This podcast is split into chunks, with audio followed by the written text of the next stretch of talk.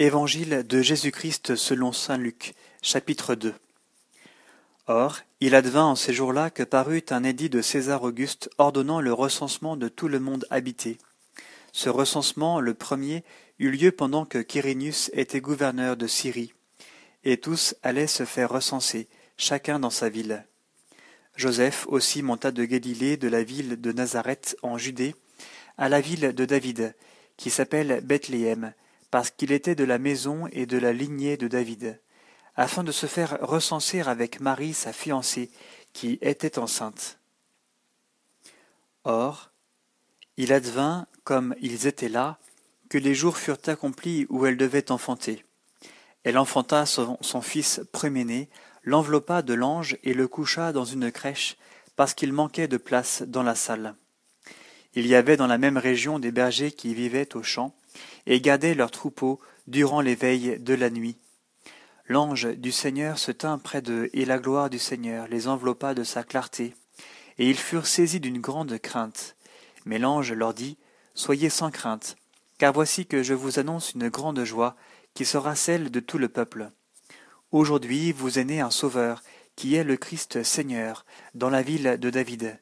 Et ceci vous servira de signe, vous trouverez un nouveau-né enveloppé de l'ange et couché dans une crèche. Et soudain se joignit à l'ange une troupe nombreuse de l'armée céleste qui louait Dieu en disant Gloire à Dieu au plus haut des cieux, et sur la terre paix aux hommes, objet de sa complaisance. Et il advint, quand les anges les eurent quittés pour le ciel, que les bergers se dirent entre eux Allons jusqu'à Bethléem et voyons ce qui est arrivé et que le Seigneur nous a fait connaître. Ils vinrent donc en hâte et trouvèrent Marie, Joseph et le nouveau-né couchés dans la crèche. Ayant vu, ils firent connaître ce qui leur avait été dit de cet enfant, et tous ceux qui les entendirent furent étonnés de ce que leur disaient les bergers. Quant à Marie, elle conservait avec soin toutes ces choses, les méditant en son cœur. Puis les bergers s'en retournèrent, glorifiant et louant Dieu pour tout ce qu'ils avaient entendu et vu, suivant ce qui leur avait été annoncé. Et lorsque furent accomplis les huit jours pour sa circoncision, il fut appelé du nom de Jésus, nom indiqué par l'ange avant sa conception.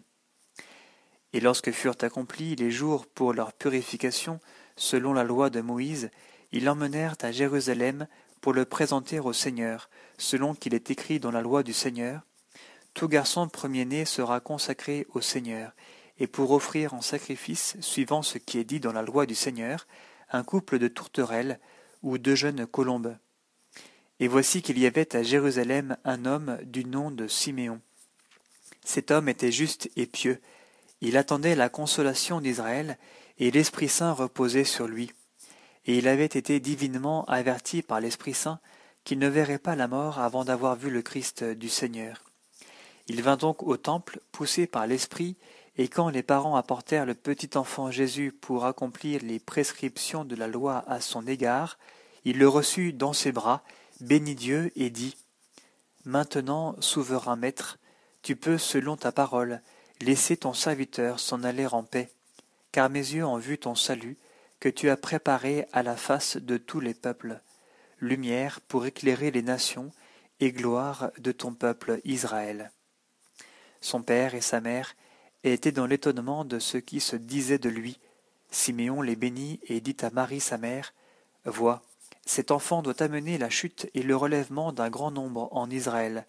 Il doit être un signe en but à la contradiction, et toi-même une épée te transpercera l'âme, afin que se révèlent les pensées intimes de bien des cœurs. Il y avait aussi une prophétesse, Anne, fille de Phanuel, de la tribu d'Azer. Elle était fort avancée en âge. Après avoir, depuis sa virginité, vécu sept ans avec son mari, elle était restée veuve. Parvenue à l'âge de quatre-vingt-quatre ans, elle ne quittait pas le temple, servant Dieu nuit et jour, dans le jeûne et la prière. Survenant à cette heure même, elle louait Dieu et parlait de l'enfant à tous ceux qui attendaient la délivrance de Jérusalem. Et quand ils eurent accompli tout ce qui était conforme à la loi du Seigneur, ils retournèrent en Galilée, à Nazareth, leur ville. Cependant, l'enfant grandissait, se fortifiait et se remplissait de sagesse, et la grâce de Dieu était sur lui. Ses parents se rendaient chaque année à Jérusalem pour la fête de la Pâque, et lorsqu'il eut douze ans, ils y montèrent comme c'était la coutume pour la fête. Une fois les jours écoulés, alors qu'ils s'en retournaient, l'enfant Jésus resta à Jérusalem à l'insu de ses parents. Le croyant dans la caravane, ils firent une journée de chemin, puis ils se mirent à le rechercher parmi leurs parents et connaissances. Ne l'ayant pas trouvé, ils revinrent toujours à sa recherche à Jérusalem. Et il advint au bout de trois jours qu'ils le trouvèrent dans le temple, assis au milieu des docteurs, les écoutant et les interrogeant, et tous ceux qui l'entendaient étaient stupéfaits de son intelligence et de ses réponses. À sa vue, ils furent saisis d'émotion, et sa mère lui dit Mon enfant, pourquoi nous as-tu fait cela?